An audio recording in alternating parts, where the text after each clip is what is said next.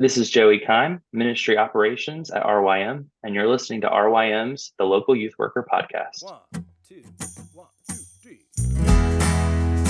Hey, everybody, welcome back to another episode. I'm here with Joey Kime. Joey, how's it going? Doing well, John. How are you?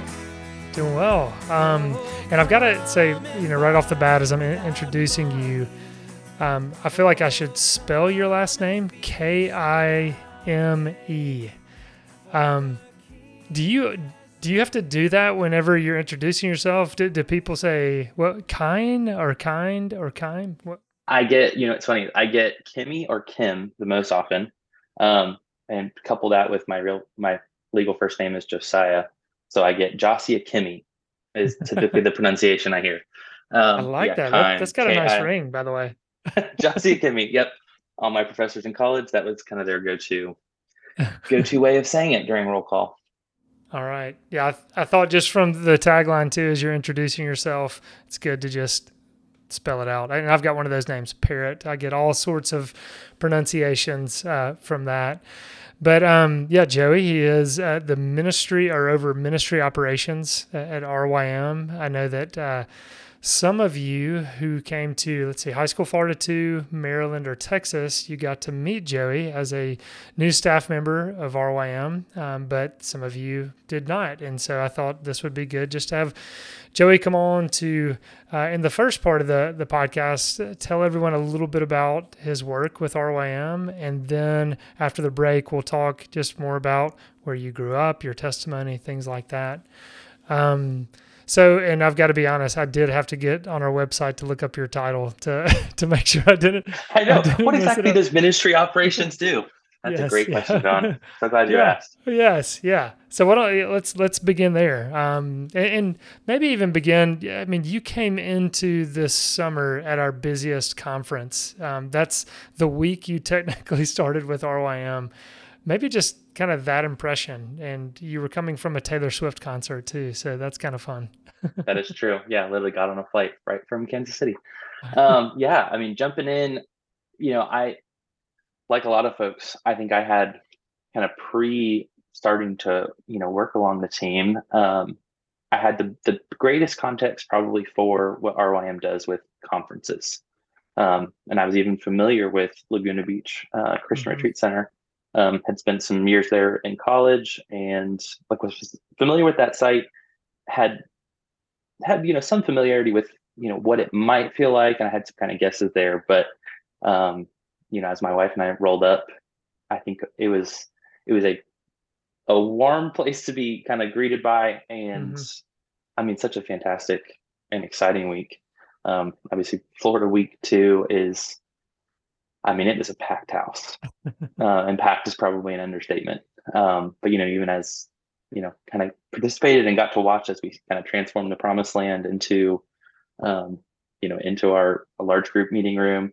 Um, I could just tell that, like, okay, I think this is going to be right for a lot of really fun, um, fun times and some great energy. And then I think, you know, that first day on registration day, getting to see all the high schoolers arrive with their leaders. Um, yeah, I think that hype was that hype was eh, beyond what I think I had even been uh, kind of assuming. Mm. So Wow. that was really, really fun. Yeah, no, and that's good to hear you share that perspective because I kind of felt for you as you were coming in. To I mean, what we all know is is just an insane week. It's awesome, it's fun, it's a blast. But yeah, I was just thinking, okay, this is your introduction. Is this this busy week? Um, so kind of shifting to ministry operations a little bit more. You're kind of day to day now that we're post conference. Um, just expound a little bit on ministry operations and maybe even I don't know if we want to go ahead and get into some of the backstory of Brent reaching out to you and, and kind of presenting you with this this idea. Um, however, you want to start there. Sure, sure. So, um, yeah, where do I want to start? Uh, so, ministry operations as a whole. Um, I think the way that I have, you know, the way the job's been presented to me, and the way that I think I've tried to approach this role uh, since starting back in July, is you know RYM's three avenues of ministry. Um, you know, you and Michael and Joe, um, as you guys kind of lead the various avenues um, I think I've seen it as a, a big part of my job is truly just kind of coming alongside y'all and figuring out, okay, well, what can we do to you know clear this hurdle, or what can we do to um, you know enhance this over here? And so um, you know a, a piece of that is I think I see myself you know beyond kind of just a kind of gopher, if you will, um, but you know, hey, how do we put our heads together and you know help good ideas come to life? Um, especially since you know that that can be a really daunting task if you're kind of doing it solo. And so um yeah i think it's been a really kind of rich time of being able to collaborate on things and um, you know whether that's standing up some new kind of web content for like YLT or our training events and trying to get that information out earlier and kind of reflect all that we're going to get to do there or uh, you know you and i've gotten to work already on uh, you know one of our new bible studies and mm-hmm. and thinking how do we want to present that and lay it out so that it's accessible to everybody um, and then with joe you know in the conference space obviously that's a that takes a lot a lot of organization both between mm-hmm. him and margaret and brent um, and so as we've you know coming in midsummer i think a, a big part of my job with him right off the bat was okay hey how do we actually take all these valuable responses we got from our feedback? Hmm. and what do we do with that? Um, let's make sure that we're capturing all the important things. You know let's um and how do we start to kind of massage some of that out so we figure out okay well can we can we impact that? How do we impact that? Um so that we can make kind of improvements as we go down the road. Yeah and and like i said you you started mid July with us officially, but prior to that, you came to our staff retreat. And I'm trying to think, was that the end of April or was that beginning of May, something like that?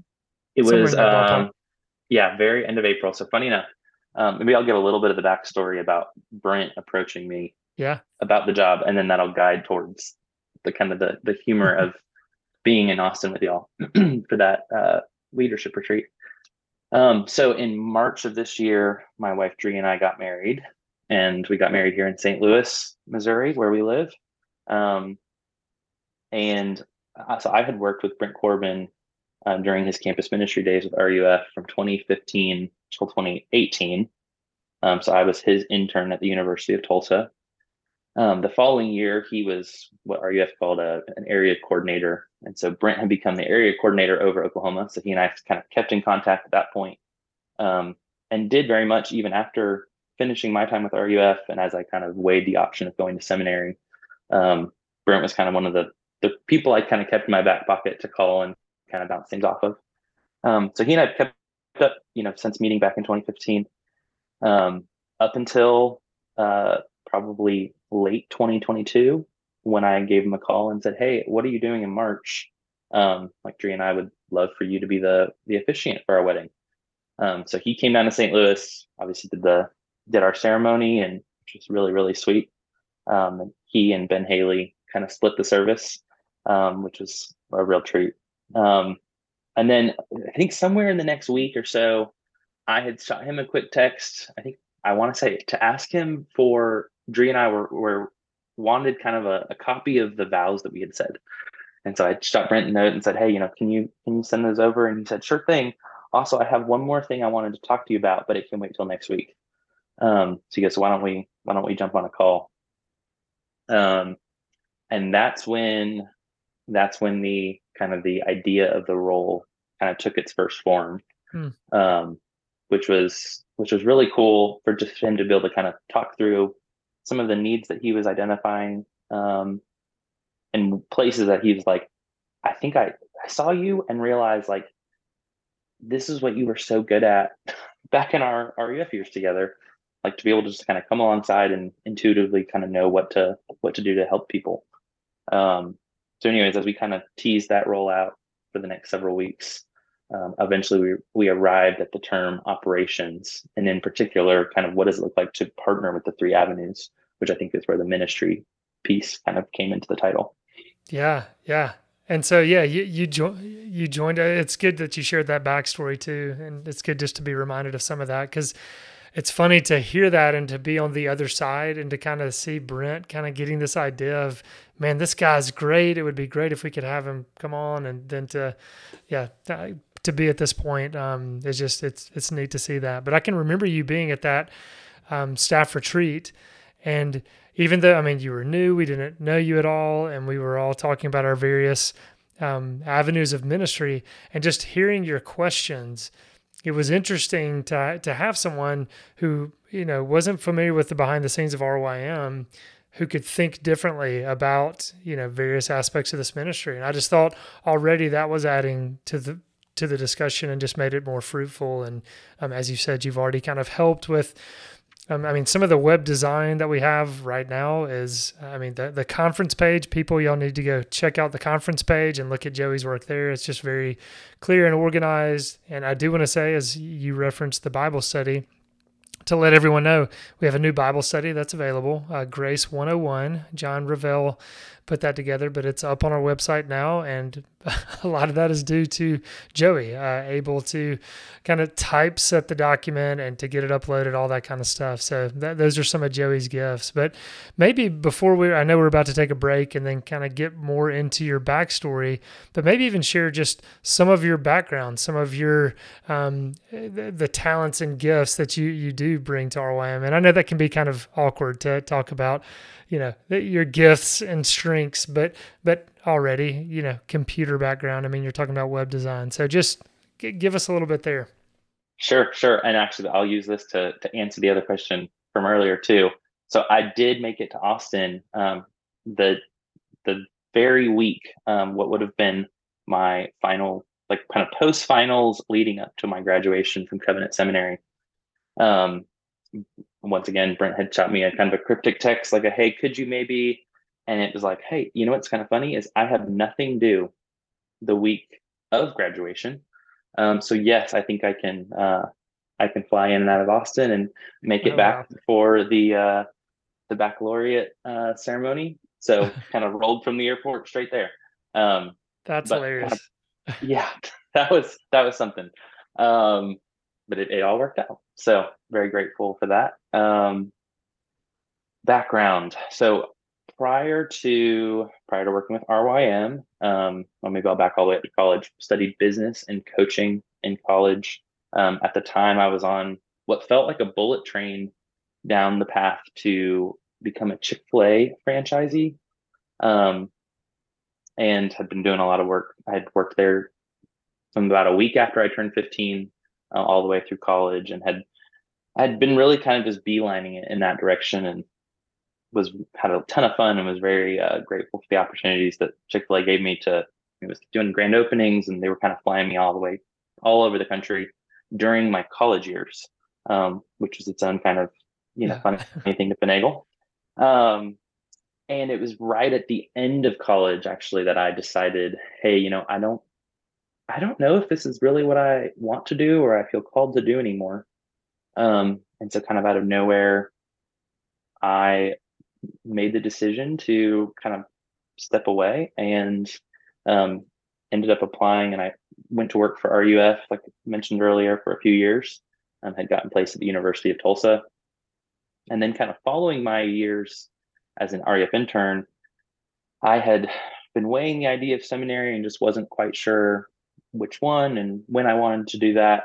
And so I instead kind of pursued a more corporate path following that. Um, kind of through a connection of a connection, um, ended up working for a technology company based in Tulsa, Oklahoma. Um, and within about two days of taking that job, I got moved from a sales role into a marketing role, um, or at least was assigned up to our chief marketing officer and so spent the next you know several months kind of diving into the world of marketing and learning all sorts of terms that i had never heard before. Um, but very quickly i think was recognizing some creative gifts and some kind of strategy gifts. And yet was still very much missing i think the the people component that i had become so accustomed to during my years of ministry. Um, and so to my great pleasure uh, the day that I told my boss that I was thinking about applying for a counseling program, um, she said, "Okay, okay, well, let me talk to the CEO. You know, I don't want you to quit yet." And he called me maybe 20 minutes after they hung up the phone and said, "Hey, you're going to Covenant Seminary? I love Covenant Seminary. I'm a Covenant college grad." Um, why don't you not quit and go remote? Hmm. And like, hopefully you'll work with me as long as you possibly can. Um, so, uh, December 2019, right before the world flipped upside down, Hmm. uh, I moved to St. Louis, Missouri, and was working full time. Began school full time, um, and ended up working in marketing while also working on my master's degree all the way up to graduation. So Wow. it's been a real it's been a real delight in some senses to be able to not only borrow from that kind of the counseling background and ministry experience, but also the kind of the vocational skills that I had gained throughout those years and be able to apply them here at RYM too. Yeah. I mean, business, marketing, technology, counseling, like all kinds of what. Yeah, th- th- there's a lot. So you're, yeah, you're a Swiss Army knife, basically, is what we can say for. Uh, yeah, that's a good way of that's a good way of putting it. So I mean that in a good way too, for sure.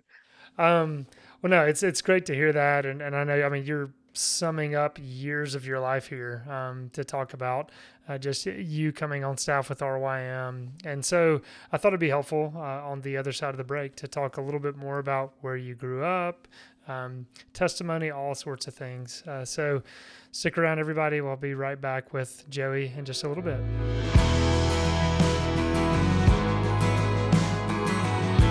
right, everybody. Back with Joey Kime, K I M E. Just spell it one more time for everyone. Um, I- as I said a minute ago, why don't we just begin telling our, our listeners where you're from, where you grew up, family, all that good stuff. We'll just go from there. yeah, sure, sure. I, I and I'll I'll give you this uh, not what I like to tell people with Kime. Um, it's funny. Every other word in the English language that ends in ime, we all say easy, right? Like lime, dime, time. I don't know what it is about the K, but that's how once people kind of be like, "Yep, that's how we say it," then it clicks. Yeah. Um, And I, I Yes. thought lime, obviously. I didn't even think time and dime. I mean, yeah, come on. Those are I M E. Yeah, come on. well, right, go ahead, maybe sorry. my my love for phonics probably is a maybe a sign of uh, growing up. Um, so I was born and raised in Orlando, Florida. Um, so originally from much warmer climate than I've kind of become accustomed to these last nine years or so. Um, I grew up uh, in a family of seven kids, uh, for which I am number six of the seven. Um, but I like to tell people there was actually never a point in time where all seven of us kids lived in the house at the same time. Hmm. Um, the eldest had gotten married just a few months before I was born, because we span about 24 years.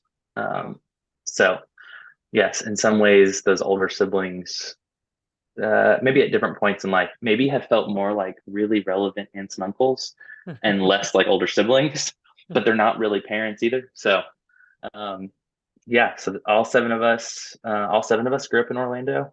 Um, I think most of us were born there. I think my one brother might have been born in California. My dad was in the Air Force. Um, he used to fly, or he was the navigation pilot in the F four jet.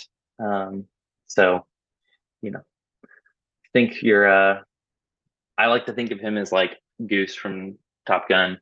Um, Yeah. He had the, he was rocking the stash and Hmm. and all of that.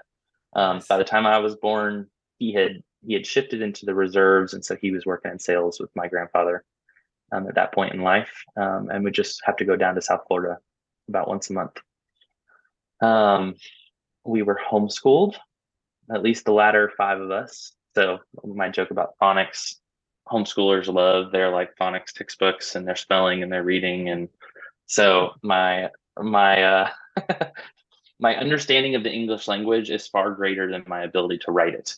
Um, at least that's that's my joke about it. Um, yeah, we grew up. So we grew up in Orlando. Um, being the youngest boy, so there's three boys. Excuse me, I have three brothers, three sisters, four boys in total. Um, my three older brothers right above me, and I've got one little sister. And I mean, so most of you know, most of growing up, um, honestly, we would we were big like outside kids. Um, we would try to knock out all of our schoolwork before like lunchtime and be able to go outside and play till three o'clock when we'd start banging on the neighbors' doors to see if they could come out and play now that they're home from school. Um, so we spent a lot of time outside and you know, looking back now as an adult, I'm like, why were we running around outside at 100 degrees? But that just felt so normal. Yeah. And look, as you're talking about growing up in Orlando, Florida, j- just a few episodes ago, we had Greg Lanier on the podcast, and he's currently in Orlando, Florida, a professor at RTS. He talked about just alligators everywhere. Um, alligators so, everywhere. So yes, you're growing up playing outside. Did you encounter alligators much? uh, not, I would say much, but definitely did. Um, I have a distinct memory. I was probably about seven or eight years old, um, and we were my little sister and I were outside driving around in one of those little powered jeeps, you know, battery powered jeeps, oh, and we yeah. were heading down the street to go get the mail, and we looked over and there was an alligator walking down the sidewalk. um, what most people picture when they picture Orlando, Florida, they picture like the theme parks, right? Disney World, Universal Studios. Um, what they should actually be picturing is that it's basically just a groom swamp, right? At some point in time, people like Disney came in and decided to like remove all the trees and try to fill in the wetlands. Hmm. But the gators are where they're supposed to be in some sense. So when they end up in people's pools in the backyard, you're like, well, this shouldn't shock us that much. Um, but there there are definitely a lot of gators in Florida. Um, yeah. So um and tell us, uh, did you grow up in a church? What was your family involved in church? Yeah, yeah, I did. We were definitely raised in the church and grew up in a Christian home. Um, I was raised in an independent Baptist church um, in East Orlando, just maybe five or 10 minutes or so from where I lived. Um, my family attended church there, uh, or I attended church with them all the way through the end of high school. Um, and I made the, uh, I'd like to say, courageous yet maybe rebellious decision. I was the first of my siblings to not go to a Christian college. Hmm.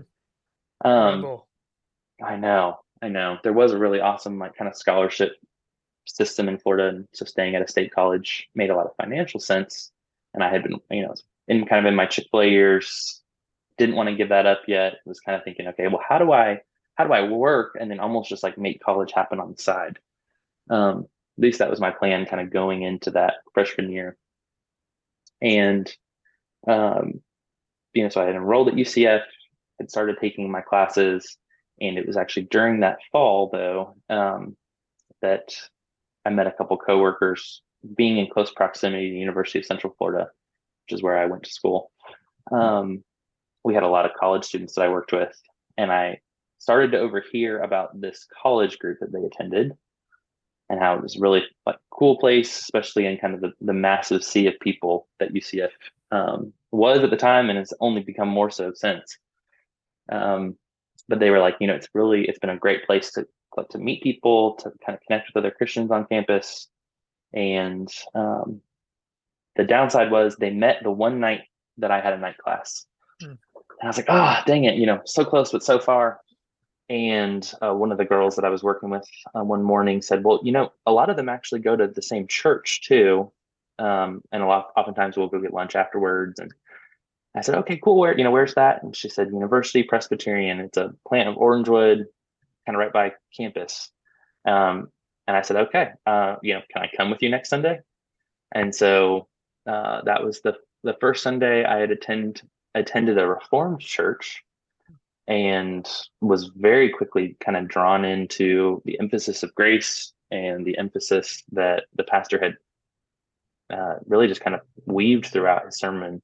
Um, that I think began to connect a much deeper part of the gospel that I had never heard before. Hmm. Um, and I by God's grace, that was not the last Sunday I went there because I ended up attending there every every week, probably for the next two years. Um, uh, I had, you, sorry, I totally interrupted. You're good. You're good. would you say you were a believer prior to this? You're you're just understanding the gospel on a deeper level. Yeah, yeah, I think that's a good way of putting it. I think I, I would definitely say probably some point in kind of the elementary years. I think big pizza big pieces about salvation had begun to click and make sense. Mm-hmm. Um, and I had a, you know, kind of unashamedly, I was the good Sunday school kid who knew all the answers and, you know, any kind of interesting little, you know, kind of children's Bible trivia, like I could get that answer. You know, I could find the Bible passage faster during a sword drill. Um, but there were, I think, some theological pieces that I had began wrestling with probably in those high school years Hmm. that I didn't feel like the answers I was hearing were very satisfying. Hmm. Um, and because I think my theology was kind of missing a few pieces, um, that there was a lot more to the kind of the gospel story than kind of a get out of hell free card. Mhm. Um, I think when I began to understand, you know, themes of adoption and themes of grace, and you know, what does justification or sanctification mean? Um, as those concepts were introduced to me, I found myself, I mean, enthralled. Um, Mhm.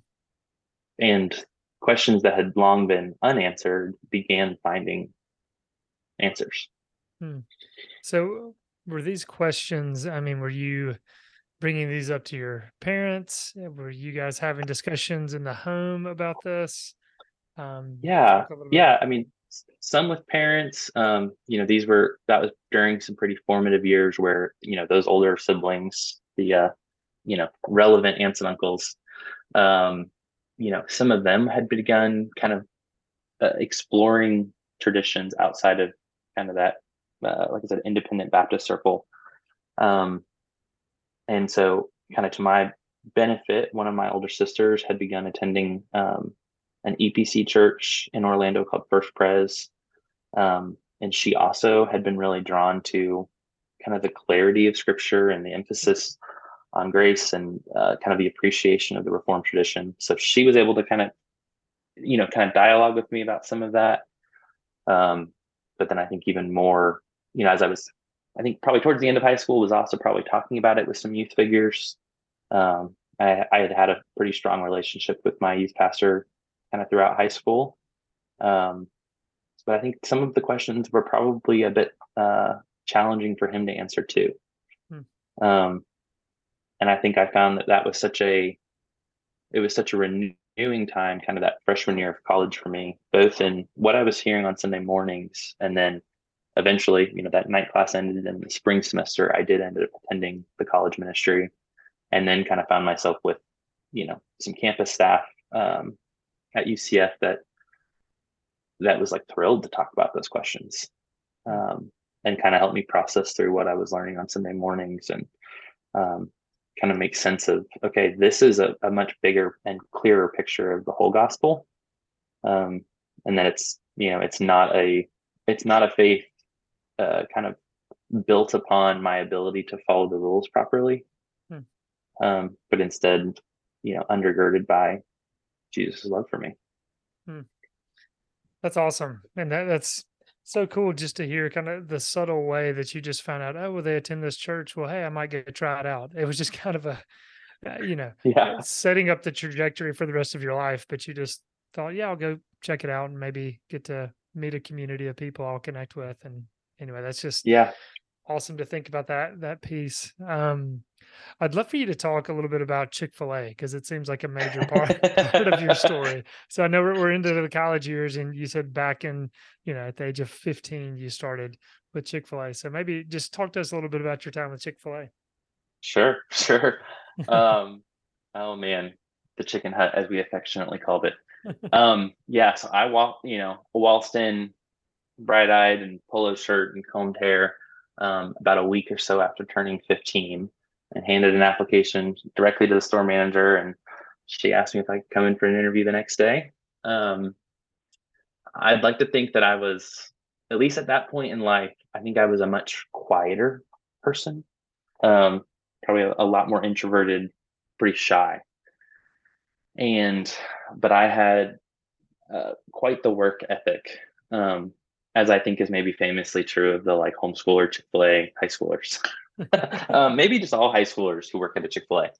Um, but I, I joined the ranks of there were there were five other other kids my age, um, also probably from homeschool backgrounds. And what was really kind of funny is that we didn't work with the rest of those our age who all worked at nighttime. And so my dad would come drop me off on his way to work. Um, he'd drop me off and I would typically do like a four hour shift in the morning Hmm. um, before I'd rush home and do school and then like head to high school sports. So kind of got my got my start really early, was always like a daytime daytime personality, um, which is especially ironic because even to this day, anything before like 8 a.m. is just like, I'm still pretty half asleep. Um, but you know, the 7 a.m. became 6 a.m. and became 5:30 a.m. And so through most of college, uh, yeah, I was typically on the the 5:30 to 2 grind. Hmm. Um, you know, kind of a what people don't usually realize is there's oftentimes between like 70 and 100 people who work at each store. Wow. So it is a massive crew because they'll staff, you know, certain hours up to like sometimes 20 to 30 people.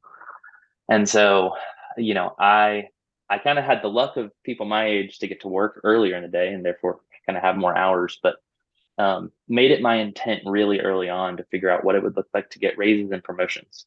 Hmm. Um, and so if that meant doing all the worst jobs 10 times better than everybody else, that's what I'd try to do every day. Wow. Um, so by 16, um, I had become a, with just a team leader. Um, and I remember the first day I was wearing that different polo. Uh, they put me and another 16 year old in charge of our like Saturday shift. And they taught us how to count all the money in the safe and they taught us how to answer the phone and take a complaint, you know, you name it. And it was just like, and then the store manager left. so our very first time you've got the like the crazy operation of a chick-fil-a being basically run by two 16 year olds um, while we're like sending all the adults on break um, so we took that job very very seriously um, and so kind of by the i think by maybe my sophomore junior year i had worked my way into like the store management team um, and around that time chick-fil-a had kind of launched this what became kind of a it was a big deal. You could, you know, when they would open a new store, people, hundreds of people would line up to try to get Chick Fil A for a year, and they would give it out to, yeah, yeah, kind of a, a throwback to the older times. But Yeah. you know, it used to be they would just call it the first 100, and then you know, as like 700 people would be sitting outside, they would just raffle those off. Um, but they make it made a big deal out of those openings, and so what they would do is they would kind of recruit the, you know, biggest personalities, the best at the job, you know, from all over. And they would fly us up to some city and have us train a whole new team. Wow. And we'd spend one or two weeks on site. Um, so yeah, did quite a number of those kind of How during those years. when they were flying you around. Um, I think I did my first one. I think I was 20 years old. Wow. I think I had probably just turned 20. And yeah, that was quite a time. I remember my first one, they sent me out to Denver. It was one of the first stores that opened because they just, at that point in time, Chick fil A was much more concentrated kind of in the Southeast and Texas. Hmm. And then they kind of obviously have kind of since sprawled all over. So yeah.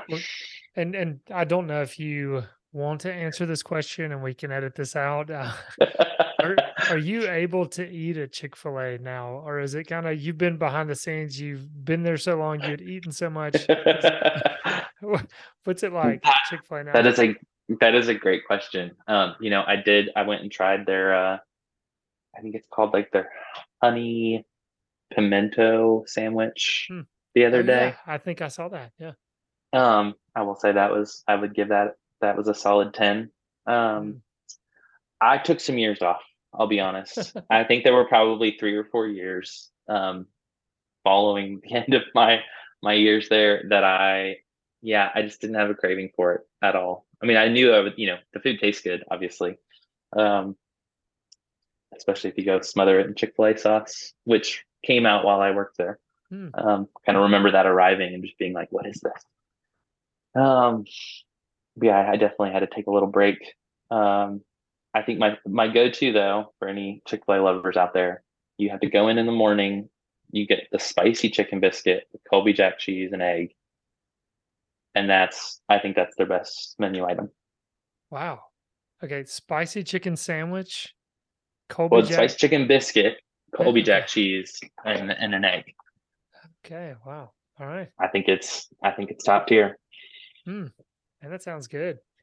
And totally understandable that you would take time off. I mean, uh, you know, when, some place becomes your place of employment and you're walking in there all the time and the smell and everything, I mean, you've got to take a break. So that's no shade at Chick fil A. We all love chick-fil-a absolutely, absolutely. I yeah, I mean from yeah, all the openings, getting to visit there. If you can believe it, it it's like visiting like maybe like a Google or Facebook HQ. They have this awesome kind of headquarters space in Atlanta. Um, and then they have this like kind of the innovation center inside of it called the Hatch. And like getting to see all that in real life and be like, oh, this is, I mean, they're doing great things. Oh yeah, Um, really, really cool things. they're So impressive. Um, love my time there. And, but yeah, it's kind of, I'm also glad I think to be on the side of it all and go, you know, that was a really fun, fun experience. And, uh, I don't regret any of those years. Um, because I know that you know so much of that paved even how I kind of operate today. Sure. Yeah. And look, this is the last Chick Fil A question I'll ask you. I promise. Okay. um, when somebody says thank you to you, what do you? Does my pleasure come to mind? I'm just wondering if you were that was so ingrained. My pleasure as a Chick Fil A Yeah. employee. I'll say for the first, uh, let's say first year, my pleasure was the only thing that came out. Um, I probably have danced in some years since where I have to actively choose to say you're welcome. Hmm, okay. Um, now I bet both come out uh, fluently, but there was almost like a retraining that had to happen afterwards to not sound like I was still a Chick Fil A employee. Sure, because I, I sent you a message on Slack, I think just last week, and you said my pleasure to it. And I did. okay, I almost yeah followed up with the whole Chick Fil A, but anyway, Mm, um, okay, so past Chick Fil A, you realize the Lord's not calling you um in that direction. You enjoyed your time there. Okay, you started thinking about ministry more full time and RUF, all of that. Why don't you just talk to us a little bit about that? yeah, sure. So uh, the the day I my last day at Chick Fil A, I remember I had um, I was as I mentioned I was pretty involved with the student ministry throughout college. So I was part of uh, Reformed University Fellowship at UCF, um, and that was the first year. This would have been maybe summer summer 2009. I want to say. Um, that was my I was about to head into my senior year of college. Excuse me, not 2009, 2013. Um, but heading into my senior year of college, um, UCF had been assigned their first um, male RUF intern, um, and he and I had been kind of meeting and getting closer uh, kind of throughout that year. And at one point, he and I were sitting down. Um, I think we were splitting, or maybe both ordered some milkshakes at a Steak and Shake close to campus and he asked me why I kind of would get together and meet up for coffee with so many of the other guy students. Hmm. Um, and I said, well, I, I really love to, like, especially all the guys that come to our small group. And he and I had been co-leading a, a small group that semester on Hebrews. And I mean, we thought, you know, this is a this is a dense book. Like maybe some really serious students will come. And I don't know, we had 18 or 20 trickling in every week um, who seemed to be there, I think, large in part from the kind of the community. I think they liked learning what we were discussing, but also I think the community that was kind of forming. And so I had kind of just taken upon myself to try to reach out to them and get to know them better. And anyways, he kind of looked at me and he said, "You know that there's like jobs like this, like there are jobs doing that." Um, and I kind of, you know, went through the all the questions about, you know, okay, it's a, we're support for this role. Like, could I really do it? Um, it certainly seems like it'd be a lot of fun. Um, something I think I'm good at. And, um, so, anyways, kind of went down the applying for the RUF internship. Um, somewhere during the interview, I think I was describing, um, I was describing the University of Alabama without naming it you know, like trying to tell them like this is the kind of school I'd love to go work at, somewhere maybe more social than academic, um, which is much like for anyone who doesn't know, UCF is the largest college in the United States. Mhm. I think it's uh, at the time it was probably like 64, 65,000. I think it's probably crept past 70 at this point. Um, mostly commuter school. I mean, like the average person is not at UCF because it's the hardest school to get into. um, and most people show up to Orlando, Florida, right, thinking they're just gonna have a good time. Mhm. Um, so that was kind of even though I had kind of by necessity with working full time, had needed to take my school very seriously. I think I was like, man, I just I want some kids who have a lot of free time and who will really kind of get to be involved in ministry. And uh, anyways, apparently somewhere kind of throughout that dialogue with the RUF national staff, um, they had very much thought otherwise. um, and I, I, came to find out some months later that during that meeting, they were like, uh, he's going to go work for Brent Corbin. Hmm. Like he may not be describing the University of Tulsa and all of the STEM but students, he's but he's yeah, like this is some sort of Brent Corbin little carbon copy. like I think they'll work together just fine. Um, so when I found out I was going to the University of Tulsa, it was about four thousand students, including their grad programs, um, and like average ACT scores of like a thirty-five. I was like, I don't think they listened to me. um, but they had just been listening to everything else I had been talking about. Um, so yeah, ended up um, by God's grace. I mean, the donors situation. I mean, obviously not growing up in the Reformed tradition, um, my network of potential donors felt really small, especially to mm-hmm. care about something like college ministry for a Reformed organization. Um, but I mean, the money the money did in fact come in in many marvelous ways. Um, and so I, you know, moved to Tulsa, Oklahoma. Thought I would do two years and head back to Orlando. Um, two years turned into four years. Um, so I stayed on staff there for four. And yeah, that obviously kind of led into all of the the next uh, really exciting things. Yeah.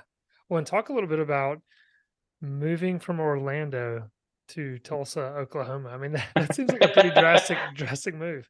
Yep. Um, so at the time, I was driving an old Ford Explorer, and I had decided um, that basically whatever fit in that vehicle was what was coming with me. Hmm. Um, and Brent had connected me to a kind of a group of uh, kind of post grad guys who were all living together. Um, so I was about to be number five. I was going to be five of five roommates um, in this little three bedroom house in Tulsa. So I wow. didn't know them, had talked to them on the phone real briefly, knew I had a place to go. Um, found out from RUF about two days before I was supposed to be on campus that I had gotten the green light to move. Loaded that car up and started the drive. Um, so drove all day, ended up in Hattiesburg, Mississippi, stayed the night um, with an old college friend who was coincidentally working on RUF staff at Southern Miss, and then got in the car the next day, drove, and I literally drove up to the like the back to school like big blowout event. Um, car still packed. Got out, did the whole event with Brent and my co-intern, and then okay. went and drove to my house for the first time. So I'm sorry. Okay, so how, how long of a drive is it from Orlando to Tulsa, Oklahoma? Do you do you know that? I, I think it was maybe close to 19 hours. Wow. Okay, so you you split the trip up, mm-hmm. but the second leg, as you arrive at an RUF event, you don't even yeah, got out. Yeah, got out, went and did this back to school event. Probably somewhere between like 500 and 700 kids showed up. I mean, we got the food trucks, and it was this whole, you know, whole ordeal. Um, that sounds. It's kind of at the very. See, maybe that's where you and I are a little different. For you, that sounds terrible, and I was like, I was just getting more and more excited the entire second day of the drive. Yeah. You know, first day was like all the emotions of leaving for the first time, um, because I had never lived anywhere but Orlando. Oh, okay. So having grown up there in college, so I think I was like, in some ways, saying kind of bye to two phases of life and was then embarking on this post college journey yeah. somewhere completely unknown. Um, well, I guess it makes sense. I mean, you're isolated in a car and then you arrive and it's like, okay, I get to be around other humans. So, yeah, other humans. And, you know, I'm tired from the drive, but then getting like majorly charged, you know, extrovert meters like going through the roof, getting to meet all these people. And, um, yeah, it was such a blast. And then, like I said, very end of the night, probably almost 10 p.m. I'm like rolling up to my first house in Tulsa and like unloading unloading that car and I remember I slept on the carpet that night because I didn't have a bed yet. Um, and then just, you know, I mean nothing nothing was truly in place for probably another two weeks. Wow. Um that's intense. it was so actually now kind of in retrospect, rolling up to RYM at you know, Hey. high school four to two and all of the big shebang maybe is kind of my maybe that's my Right. preference to uh starting something off. Yeah.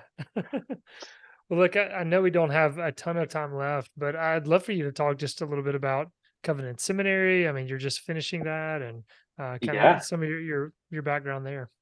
Sure, sure. Yeah. So somewhere, um, probably tw- kind of during my RUF intern years, I had begun, I had begun the MDiv program at Covenant virtually. Um, and this was kind of obviously pre-COVID before lots of programs had made like online learning like really, really accessible. But I had started, I think maybe five classes um, over that year. And at that same year was the first time that I was I had begun teaching at our large group meetings a couple times and I think I was feeling this tension of like obviously loving the theology and actually enjoying the teaching. Um, but I was always kind of conflicted on this bit of like, okay, you know, if I'm going to go work on this lesson for 10 or 15 hours, like in my mind, I couldn't help but think, but that's like 10 or 15 more coffees that I could have with somebody. Um, and that was a tension I think I was kind of wrestling with throughout those ministry years. And so, you know, at the end of RUF, had decided, okay, like I'm gonna, I'm just gonna push pause. I'm not gonna pursue the MDiv any further, um, and I'm gonna, you know, kind of explore what it would might look like to work in the corporate space. Um, now, fast forward a few months, I had come to the decision that I was going to apply to go to Covenant Seminary. Um, interestingly, after I had called my now wife Drury, uh, so she had been a good friend of mine from my RUF years. She was down at Auburn University. Um, but she and I had kind of kept up over the time, and she had just begun the counseling program at Covenant as well. And so I called her and just said, "Hey, now that you're there, like, what do you really think?" Um, you know, like Covenant has pitched it to me a couple different ways, and like it does sound wonderful, but now that you're in, like, what do you really think? And she said, "It's like it's everything they said and more. Hmm. Um, like it's really awesome, and it's like a, it's going to be a really like sweet landing place, kind of coming off of the the intensity of uh, college ministry, and I'm so glad I waited as long as I did to go. Because I think by the time I showed up, I had just such a thirst for learning again Hmm. that I think had kind of finally come back around after some years away from college. Um, so I, yeah, I did the Masters of Arts in Counseling program, um, and so kind of throughout my that final third year, we got to see a lot of. Uh, we kind of put all the theory to practice and basically have a clinical year. Um, and so I partnered up with one of the the private practices here in town that was started by some Covenant grads, and yeah, so I I still work in counseling a little bit on the side, um, and so kind of keep a small caseload, um, which has been a really really you know fun way to use what I've learned um, and kind of stay sharp in that field. And Mhm.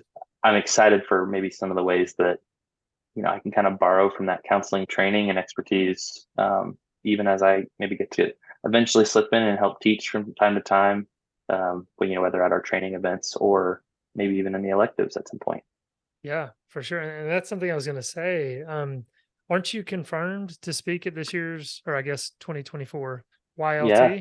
Is that right? Yep, yep. So it was that was um maybe its own kind of humorous brainchild, maybe a story for another day. But um, I will I will be so I'm um, one of the classes we actually that kind of got added to Covenant's curriculum as they went through this whole crazy process called CACREP accreditation was that they they knew they needed to add a kind of a specialty class around trauma um, and caring for trauma.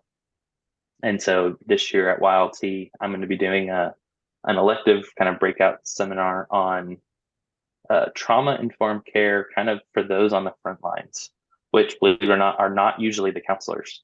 Hmm. Um, more often than not, especially with young like young people, that's going to be school teachers, youth directors, pastors, um, you know, maybe parents. Um, but I think what I'm hearing more often than not, even as I work with some teenagers, is that people like the youth directors and teachers are the ones who might hear something for the first time. Um, and so there can be some really there can be some really helpful ways to respond um, that actually i mean that really do meet those students where they need somebody to listen Um, and there's I don't know, so there's kind of some do's and don'ts of what it looks like to kind of walk with people who've just kind of encountered or gone something gone through something difficult. Mhm. Um, and so that's what I'm going to be kind of talking to everybody about. Yeah, I, I look forward to that. I look forward to sitting in that and, and learning from you. Um, Joey, thanks so much for for taking the time to come on today to to share about your life. I know it's it's hard to sum up all these years and um, uh, bits and pieces I know that you left out and weren't able to talk about, but um, I'm excited to have you on staff to continue to to see your gifts and how they align with the various avenues at, at RYM. But I thought it's just also a great opportunity to to let all those who do listen to this podcast just to hear about um, another staff member joining us. And hopefully some of you who listen are going to come to YLT will benefit from from joey speaking. But uh, thanks for all your work joey. It's great having you on.